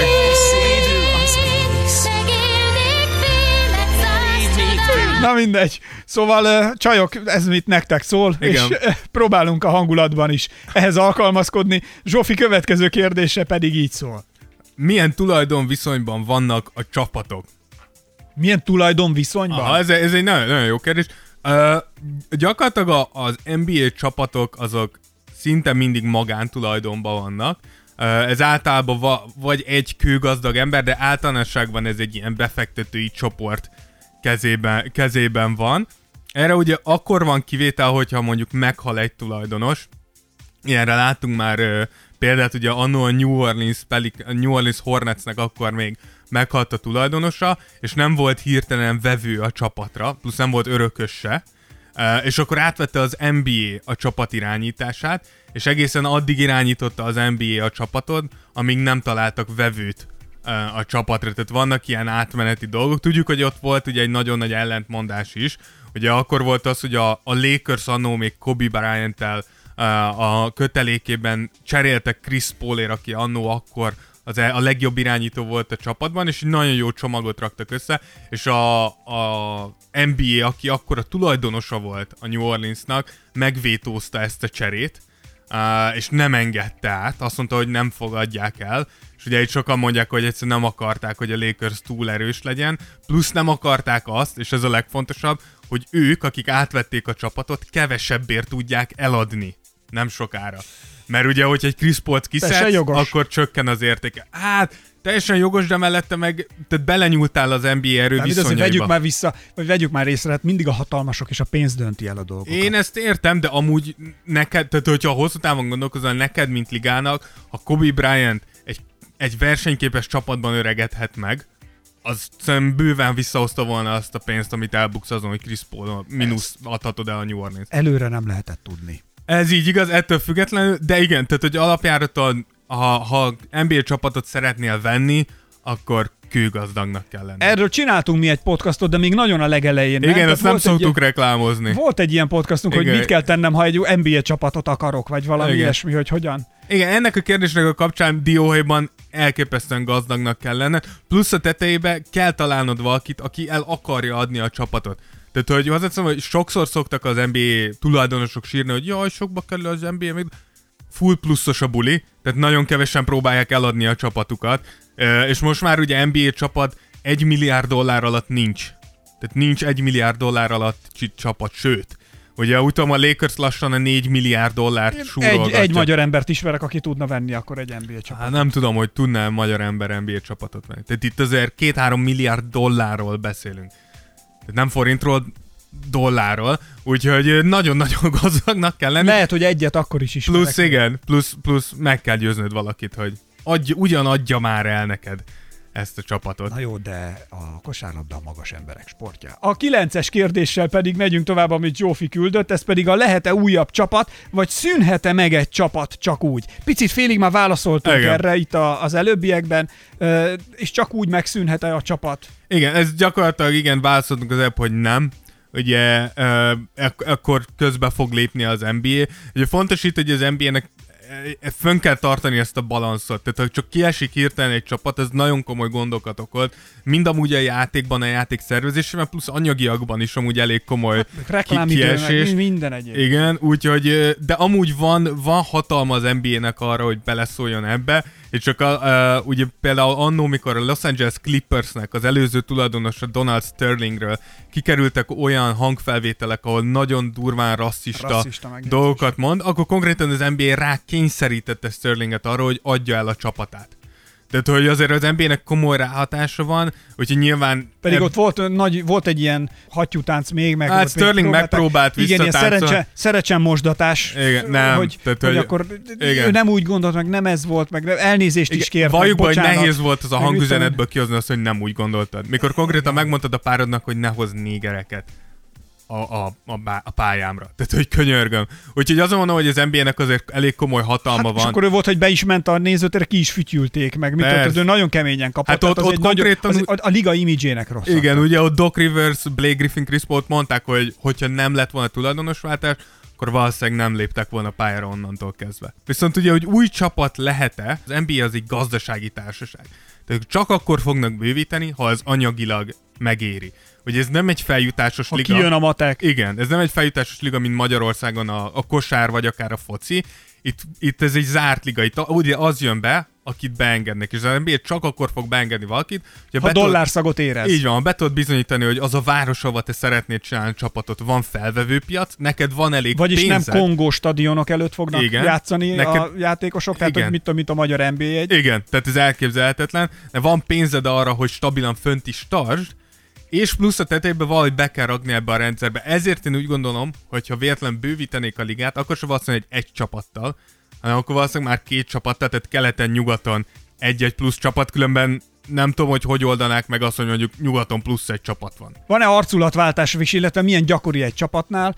Most egyébként látunk erre példát pont az elmúlt napokban, hetekben, csak ugye nem az NBA-ben. Igen, ugye az NFL tájékán láthatjuk, hogy a rasszista felütésű, vagy hát nem is a rasszista felütés, hanem most ami megváltozott, ugye a világ, ez az elnyomott őslakosok, meg ugye a Redskins, meg stb. Ezek kapcsán, meg ugyanígy ugye a Black Lives Matter kapcsán, szóval hogy ezek ilyen kérdések, amik itt ilyenkor beindítják a változást. Igen, ugye az NBA-ben nem nagyon van ilyen nevű franchise, egyedül amúgy a Golden State Warriors-t egy kicsit már nem tudom ki, de azt látom, hogy Twitteren valaki betámadta, hogy a Warriors-hez tisztátlan az őslakosokán, vagy mit tudom én, de hogy nem nagyon van. Frissítések logókról vannak. Igen, tehát, hogy a logók amúgy szerintem gyakorlatilag nincsen olyan csapat. Tán amúgy a Spurs az egyetlen olyan csapat, akinek nem változott a logója a fennállásuk meg óta. Az edzője se.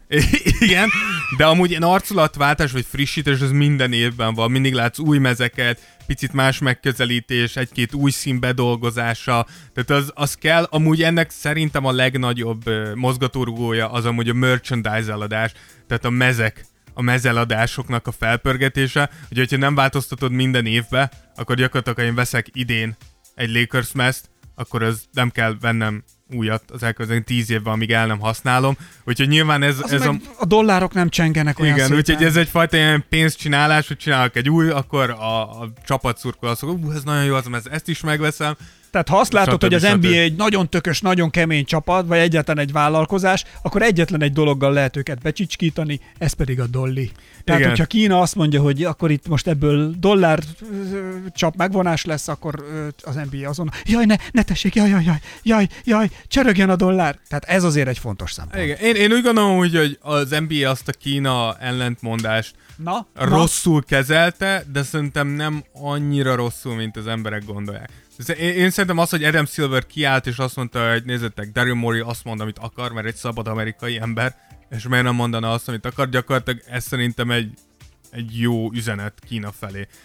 Nyilván amúgy, tehát hogy szerintem könnyű ezt mondanunk innen, hogy jaj, miért csücskák vagytok, de amikor a bevétel 40%-a valahonnan jön, szerintem nehéz. Igen. Köszönöm, ugyanazt mondod, amit én nem azt mondtam, hogy ők csicskák, becsicskulnak, ha a dollárszag eltűnik a levegőből. Én ezt tudom, csak én úgy gondolom, hogy könnyű megítélni egy NBA-t, de szerintem hogy a legtöbb ember hasonlóan reagálna, hogyha azt mondom, hogy elveszem a bevételet felét. És le legyen igazán, én csak azt mondom, hogy szerintem ez egy nagyon vékony jég, amint táncol az NBA.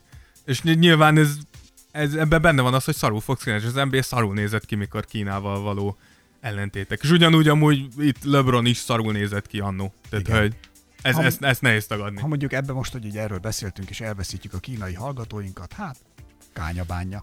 Na, a következő kérdésünk pedig szintén hangüzenetben érkezett, Anna Máriától. Tényleg el vagyok, valami jó fejek vagytok, hogy küldtek üzeneteket. Ki a legalacsonyabb játékos, aki a legjobb az NBA-ben? Ki a legalacsonyabb játékos, vagy aki, akkor szerintem úgy is lehet, hogy ever, aki legalacsonyabbként érvényesülni tud. Aki mondjuk ezzel a 170-180-as magassággal, mert az mondjuk alacsonynak számít már, nem? Igen, hát az NBA-ben mindenképpen. Ugye volt egy legendás játékos, ez Muggsy Bogues néven. Ő volt volt legalacsonyabb játékos, aki játszott az NBA-ben. 160 centi volt kereken Muggsy Bogues.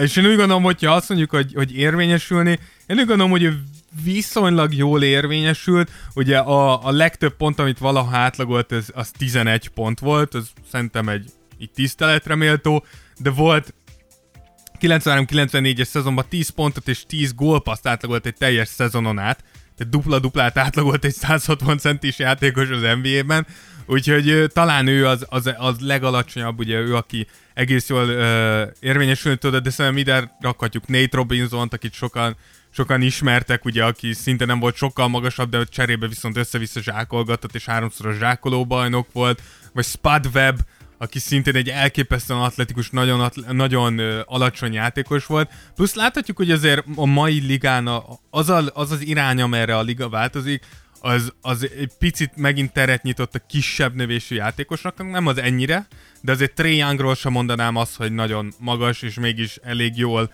teljesít a ligába. Steph Curryre sem mondanám azt, hogy egy elnyomó fizikai jelenlét, de és mégis elképesztő. Zsáse, igen. Tehát, hogy... Zsáse, Zsabó, Sabadaba.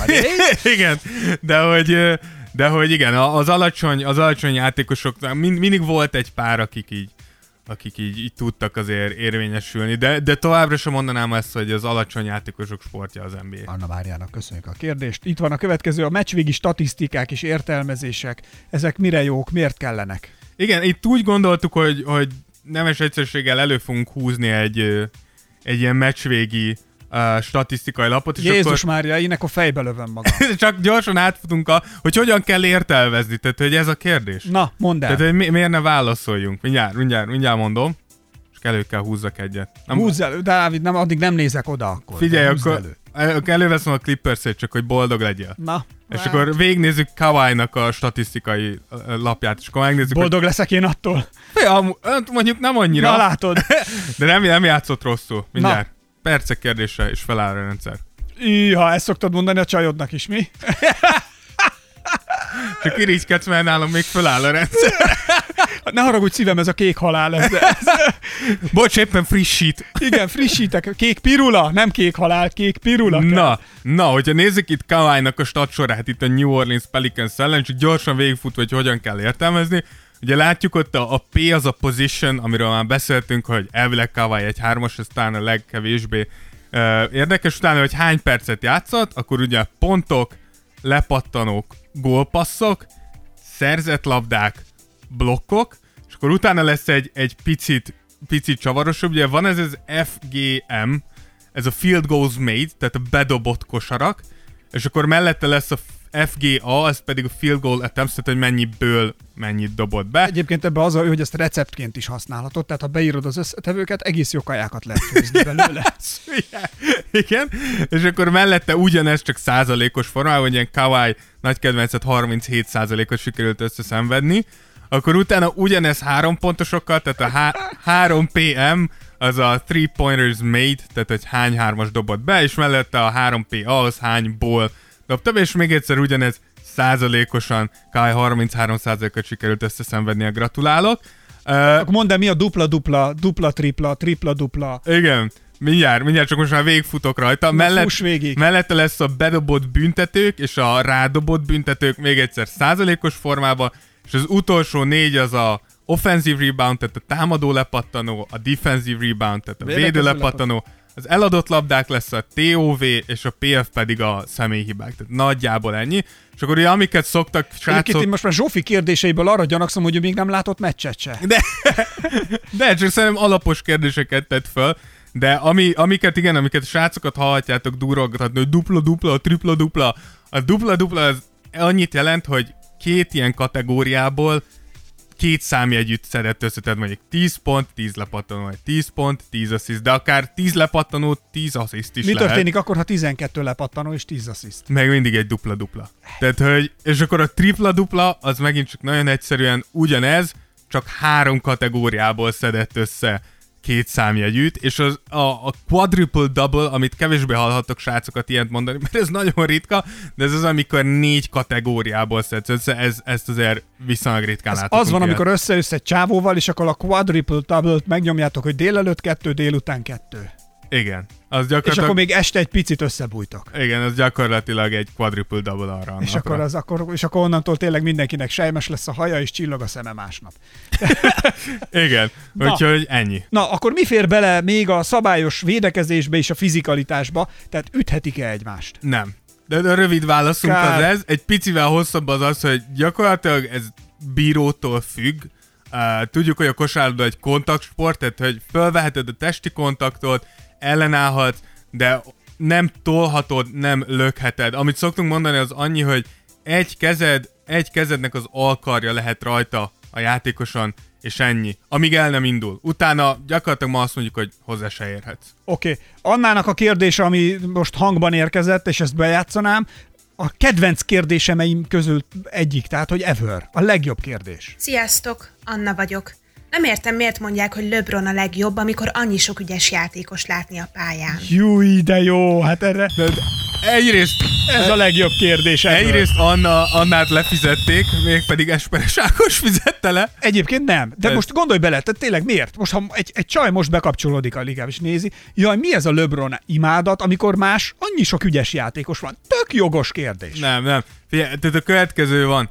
LeBron a legjobb valaha, és ezzel ezt a kérdést lezárjuk. Ez a harc megy időtlen idők óta köztünk. Hogyha egy picit értelmesebb választ akarunk adni, akkor amiért LeBron ennyire pusolva van az, hogy LeBron ennek a ligának jelenleg az arca. Nekem nem mondja senki, hogy ne legyek kemény. Anyámmal élek, babettával járok, macskán van, ne is legyek kemény. Hát, gyakorlatilag LeBron az NBA arca, tehát amíg LeBron játszik, addig LeBron nyomva lesz. Akkor ezért. Anna, ennyi. Tehát nyomva van a LeBron. Igen, emellett. LeBron az NBA pattanása. Ez hülye. Az is nyomva van. Tehát, hogy ennyi az egész. Igen. Na, gyorsan akkor a következő Zsófitól lépés, kétszerindulás, visszajátszás, 24 másodperc, 3 másodperc, 8 másodperc. Az NBA alapokról tanfolyamunkon elérkeztünk ehhez az órai tananyaghoz. Igen. Jegyzeteljetek, gyerekek. Na, nagyon röviden. Igen, a lépés az gyakorlatilag annyit jelent, hogy 2 léphetsz, miután fölvetted a labdát, 2 léphetsz labdaleütés nélkül. Amúgy pattogtatnod kell. Igen, ha ennél többet lépsz, akkor léptél. Nem nagyon fújnak gyakran azért. Igen, az NBA az egy picit lazán veszi ezt, főleg az európai kosárlabdához képest. Ennek megint a magyarázata nagyon egyszerű, ha nagyon szigorúan fújnák, nem lenne ilyen látványos a játék. Te tördelnéd a játékot. Oké, kétszerindulás, ugyanez nekem is volt ilyen, hogy játszottunk és kétszer indult. Igen. A kétszerindulás az annyit jelent, hogy ugye vezeted a labdát, fölveszed.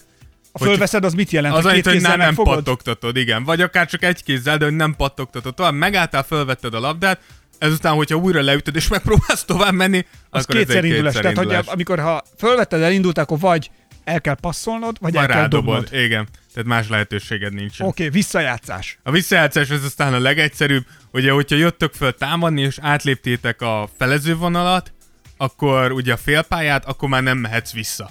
Tehát, hogy ez még ezt arra hozták, hogy régen ez nem volt, és akkor össze-vissza kergették a játékosokat egymást, mert így visszament a saját tér felére, így össze-vissza rohangált, és így lehetett időt húzni. És erre kitaláltak, hogy jó, áthozod, akkor elkezdesz támadni, te már nem mész vissza sehova. Van egy ilyen hülyeség, ez a borítás. Ez is egy egész külön. Amúgy a borítás az érdekes, a borítás az gyakorlatilag annyit jelent, így nagyon-nagyon leegyszerűsítve, amikor alányúlsz a labdának, ugye pattogtatod a labdát, az enyített, hogy felülről nyomod a labdát. De hát általában egyébként ezeket úgy nyomják, hogy egy picit előre, tehát hogy akár... Az rendben van, de az rendben... Egy picit hátulról, vízszintesből nyomod lefelé a kezed, legtöbben talán ezt a mozgást. Igen, ugye úgy irányítod a labdát, ugye, hogy csak fentről lefelé nyomod, akkor csak helybe megy. Így van. Viszont nem nyúlhatsz alá a labdának, mint mondjuk egy pincérre, nem tarthatod fent a levegőben a labdát, ez a borítás. Ugyanaz, mint a csajokkal.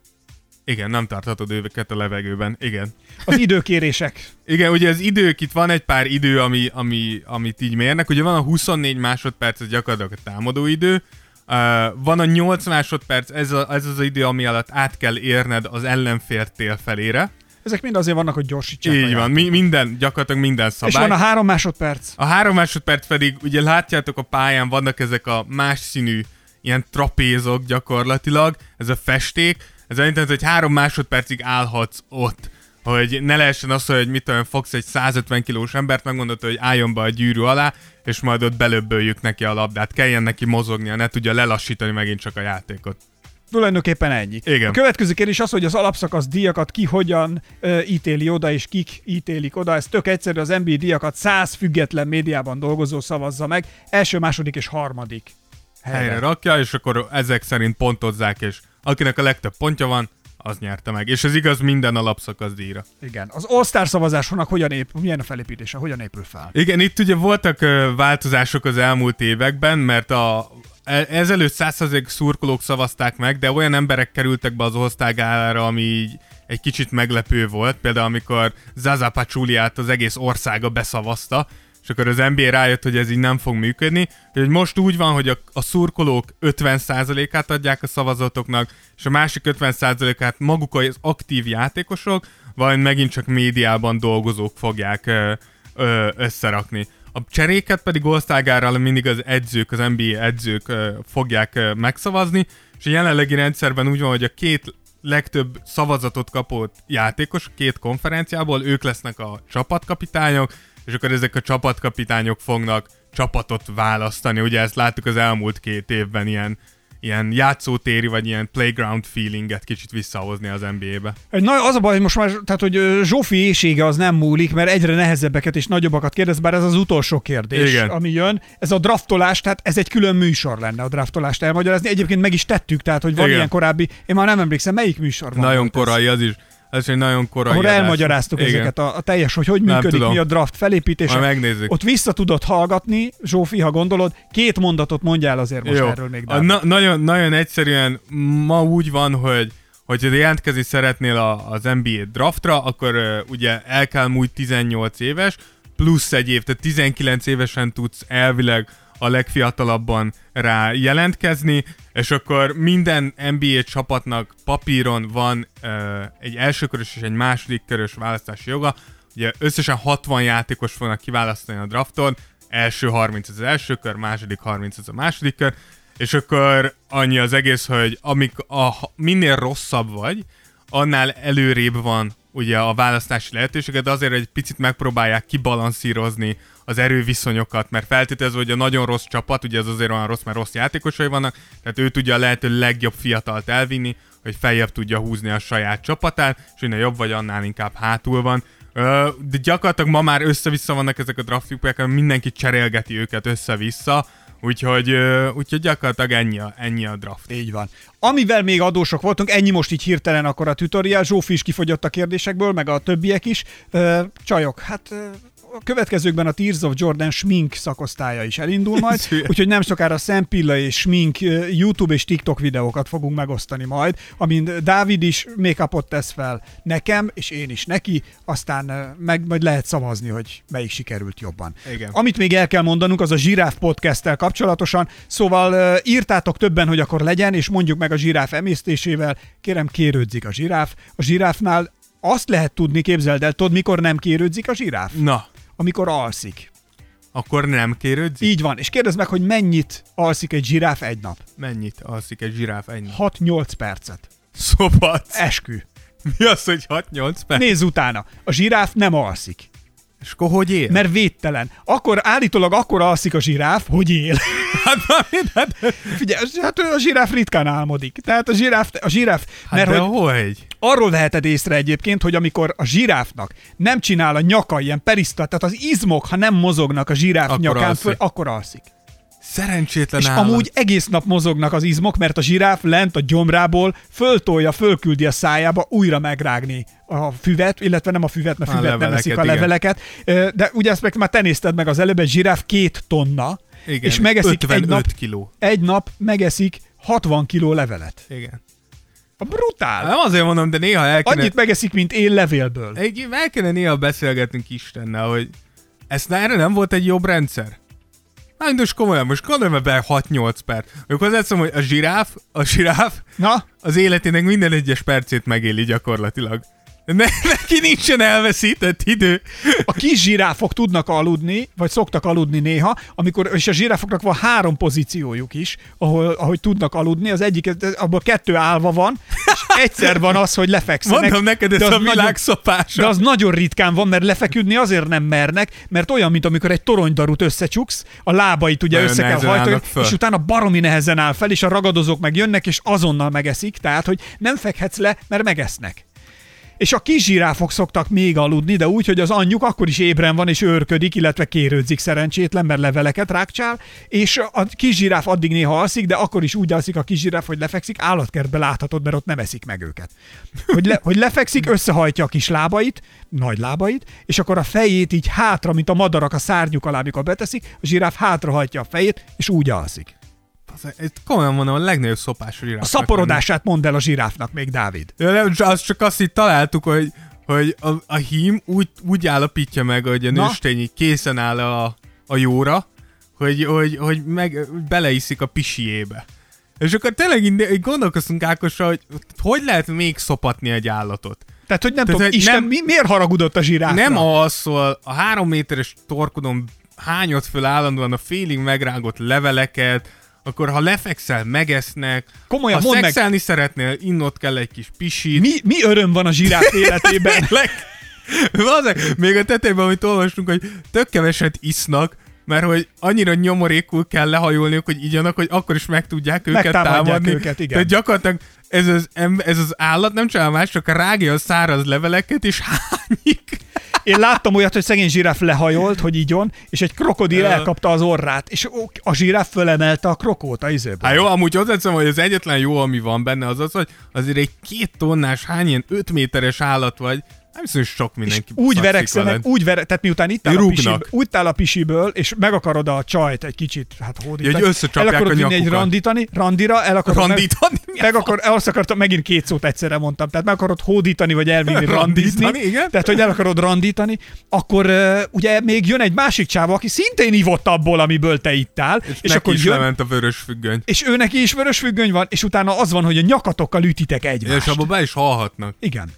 Így van, ez egy ekkora nyakkal így szájon csapnak. És ez már csak tényleg egy nagyon érdekesség, egy apróság, hogy a zsiráfnak ugyanannyi nyakcsigolyája van, mint az embernek. Szopat. Eskü. De mekkora nyakcsigolyája van. Megnyúltak. Öreg. És azok nem megnyúltak. Darabra. Azokat felszteroidozták, nem megnyúlt. Darabra ugyanannyi van. Kajak. Bizony, tesó. Tesózom, akkora nyakcsigolyája van, mint a lábam. Hát. Ezért az para. Ez van.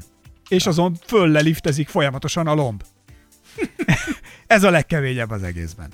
Igen. Na, ez a Zsiráf podcastnak a lényege. Én egy apróságot még a ligáról azért szerintem beszéljünk már meg, vagy mondjunk valamit, mert még ugye ide is most már ugye a Black Lives Matter begyűrűzött, és féltérdre ereszkednek, és hogy voltak páran, akik viszont nem ereszkedtek féltérdre, és az egyik az Orlando Magicnek a Jonathan Isaac, így van, és azt mondta, hogy ő is tök egyetért az egésszel, de valahogy neki nem akaródzik letérdelni, és ő a pólót se viselte, illetve még a Spursnél az edzői. Greg Popovich meg a Becky Hammond. Igen, a Becky Hammond, plusz a tetejében a Miami Heatnél a Myers Leonard se. Én Jonathan Isaacnál azt hallottam, hogy ő amúgy a legfőbb indoka erre az, hogy ő nagyon mélyen hívő, és hogy ő azt mondja, hogy Isten előtt letérdel, és amúgy senki előtt nem fog letérdelni. El tudom fogadni. Ami számomra elfogadtam. Myers Leonardnek a kifogása az volt, hogy... Ha beszél Istennel, a zsiráfot említse meg, csak mondom. Igen, de hogy neki pedig az, hogy én úgy tudom, hogy neki van családtagja, volt családtagja az amerikai hadseregbe, és hogy náluk nem elfogadott térdelni a himnusz alatt, amiért gyakorlatilag ugye, de hogy vannak, akik meghaltak, ahogy az a himnusz szó hason, és ő azt mondta, hogy ő nem térdel, megtisztelve azokat, akik meghaltak ezért. De mint tegyük hozzá, hogy azért a pólót, tehát a Black Lives Matter viselte Popovich is, meg a Becky Hammond is a Spursnél. Popovich annyit nyilatkozott egyébként, hogy a döntésem okát inkább megtartom magamnak, mindenkinek személyes döntést kell hoznia, joguk van úgy reagálni, ahogy szeretnénk. Igen, én úgy gondolom, hogy alapjártan egy szép gesztus, meg látni is így tényleg elég erőteljes kép, ahogy ott két csapat térdel egyszerre. De szerintem jó az, hogy mert nézegettem, hogy Insta hozzászólásokat ezek a posztok alatt, amikor kiraktál például Jonathan Isaac nem térdelt. Megvannak azok az emberek, akik rögtön beírják, hogy jó, Jonathan Isaac többé nem tartozik a fekete emberek közé, meg hogy az ilyen emberek miatt tartunk ott. Hagyjuk már. Tehát hagyjuk a fenébe. Ha ő nem érzi. Ez nem jelenti azt, hogy jobb vagy rosszabb ember bárkinél. Tehát, te is tudod jól, hogy a komment huszár megmond mindent. Persze, azért mondom. Nekünk is amúgy van egy komment huszárunk, mármint, hogy nem élő ember, hanem egy robot.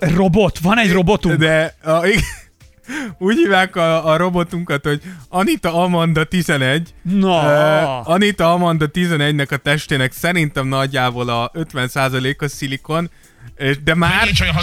De ilyen nagyon, már ő egy nagyon fejlett robot, mert ő már viszonylag jó magyar mondatokat tesz fel, tehát ő már le tudja én, hogy mit tennél, ha meztelen lennék veled, válaszolj őszintén. Tehát ő már nagyon...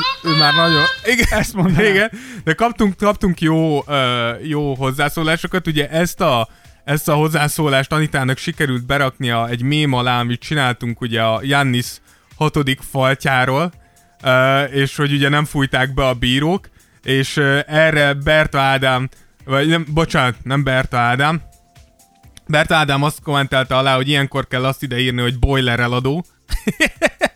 Ez jó. Csekei Marci azt írta, hogy biztos a bírók Anitát nézték, azért nem látták Giannisnak a 6. faltját. Teljesen jogos. Úgyhogy nekünk is van egy ilyen robotrajongó. És ő mindig minket talál meg? Ő tegnap talált meg minket, először kommentez az első posztunk alá, ott az egyik követőnk nagyon kedvesen jelentette a botpolisznak, és ők le is tiltották. Ez mondjuk kedves. És követő. Visszajött. Tehát ilyennel még nem találkozunk, szoktak minket botok megtalálni, de hogyha jelentjük őket, akkor általában el szoktak tűnni. Én nem tudom, hogy Anita Amanda hogyan dolgozik, de ő egy fejlettebb dolog, mert ő vissza tudott jönni, úgyhogy jelent veled a fiók és a komment. Ugyanolyan, mint a tripper, az is visszajön. Valószínűleg Anita Amanda gyakorlatilag a trippernek az Insta megvalósulása. Olyan, mint a herpes, egyszer megkapod, többé sose szabadulsz. Hát reméljük azért tőle szabadulunk így hosszú távon, mert hogy amúgy vicces így... Amúgy színesíti a mindennapokat. Igen, így vicces így egyszer-kétszer, de azért jó lenne, hogyha nem lenne minden posztunk alatt Anita Amanda. Remélem, hogy hát mindenki elégedettségére szolgált ez a tutorial, amit itt tartottunk ma, és egy kicsit mindenki okosabb lett. Igen. Vagy nem. Hát azért reméljük. A pindurpandúrok is, és minket vár a világ. Bársonyegeken ringat. Téged hívlak, te szép hercegnő, halld a szívszavát. Remélem, szeretnélek megkenni, hogyha ilyeneket mondasz, ne nézz a szemembe. Igen, tehát ez nem úgy mondta, hogy felcsolod a szemembe nézel. Lelked mámorító. Légyszeres, hagyd abba, hogy versenyszálni a széllel. Köszönj el az emberektől. Szőnyegünkön ma éjjel utunk meséken. Szőnyegbe csavarlak, fogok úgy eltemetni. Egy új élmény. Az lesz egy új élmény. Beleszédül a világ. Belefogsz. Melletted bármi jő, csak egy a fő, hogy véled mindig 100 új élmény vár. Az biztos. Úgyhogy Dávid a Frozent akarta, hogy bejátszom. Én a Frozent akartam, igen. Köszönjük szépen, még egyszer ne felejtsétek el, hogy... Csajok, hajrá! Egyrészt, másrészt pedig, hogy Patreon ajándék sorsolás érkezik jövő héten. Igen. Többen kérdeztétek, hogy egy cipőt hogyan lehet megnyerni. Nem beszéltünk a cipőről. Igen, őszinték leszünk veletek, még nem találtuk ki, hogy pontosan milyen sorsolási rendszert. De elvittük kirándulni a cipőt, a Nemzeti Múzeumnál jártunk, igen, és megmutatjuk fölvittük neki. A lépcsőre. Fölkint van Instán, nem tetted ki? De kint volt Instán sztoriba, igen. Sztoriba tetted ki? Igen. De dolgozunk azon, hogy... Megmutattuk neki Budapest. Hogyan lehessen megnyerni ezt a nagyon szép cipőt. De még nem tudjuk. Kicsit még... Azt akartad, hogy szeretnénk egy fair rendszert kidolgozni, ezért nem kapkodjuk el, mert szeretnénk azt, hogy minél korrektebb legyen ez. Minél többen részt vehessünk. Igen, ne zárjunk ki lehetőleg semmit bele. Ha úgy gondoljátok, hogy tetszett a műsor, apa, kérdezd meg, hogy hány 5 csillagunk van.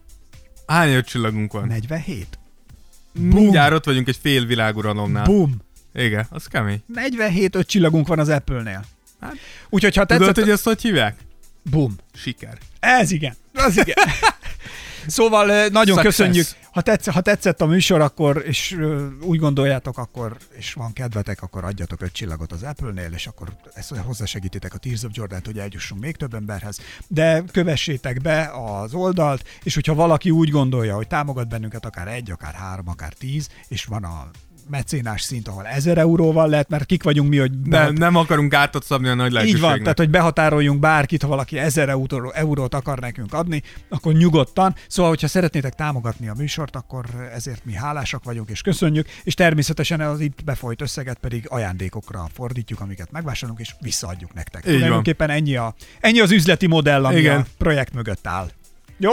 Egy szolid üzleti modell, úgy érzem. Egy szolid bukó üzleti modell, ha ezt nézzük, mert időt, pénzt nyomunk bele sajátból is, de alapvetően viszont nekem de legalábbis... De mennyi pluszt ad vissza? Így van, sok. De tényleg hoz vissza de sokat. Ez lett volna a mondat második része, hogy alapvetően viszont az a legjobb benne, hogy közben nagyokat röhögünk, jó a társaság, jókat dumálunk, jó üzeneteket küldtök, szóval, hogy a hangulat viszont nagyon jó. Igen. És mi más lenne az élet értelme, mint hogy jó hangulatban töltsük el mindezt. Ezen a hullámvasúton, amin mindannyian együtt megyünk fel és le. Igen, és utolsó információként, amíg jó idő van, tehát augusztus folyamán valamikor meg fogunk próbálni egy közös kosarazást összehozni, plusz mivel elindult a szezon, ezért augusztusban lesz akkor közös meccsnézés is a Patreon támogatóinkkal, amit le fogunk fixálni, veletek írni fogunk nektek személyesen, és akkor megbeszéljük, hogy hogyan tudnánk ezt összerakni. Szóval lejárt az idő, köszönjük szépen, hogy velünk voltatok, legközelebb jelentkezünk egy hét múlva, a videós tartalmaink is jönnek, Patreonra természetesen tesszük ki az újabb tartalmakat, és ez az epizód is elérhető már Patreon támogatóinknak, és utána pedig mindenki számára nyilvánvalóan. Szóval részemről Esperes Ákos. Én pedig Rózsa Dávid. Sziasztok! Sziasztok! Tears of Jordan. Tears of Jordan. Jordan would love it if he knew it existed. Esperes Stúdió.